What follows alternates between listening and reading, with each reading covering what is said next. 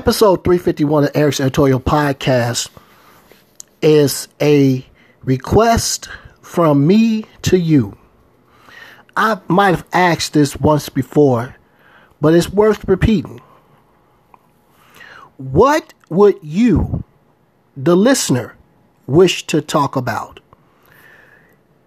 Why don't you give me a subject and to the best of my ability, I discuss it. Regardless of the subject and regardless of whether I'm right or wrong. So that's what I'm going to do. This is a call to arms, if you will. Any subjects that come to mind that you wish for me to discuss, talk to me. Let me know what it is. I choose it. I talk about it.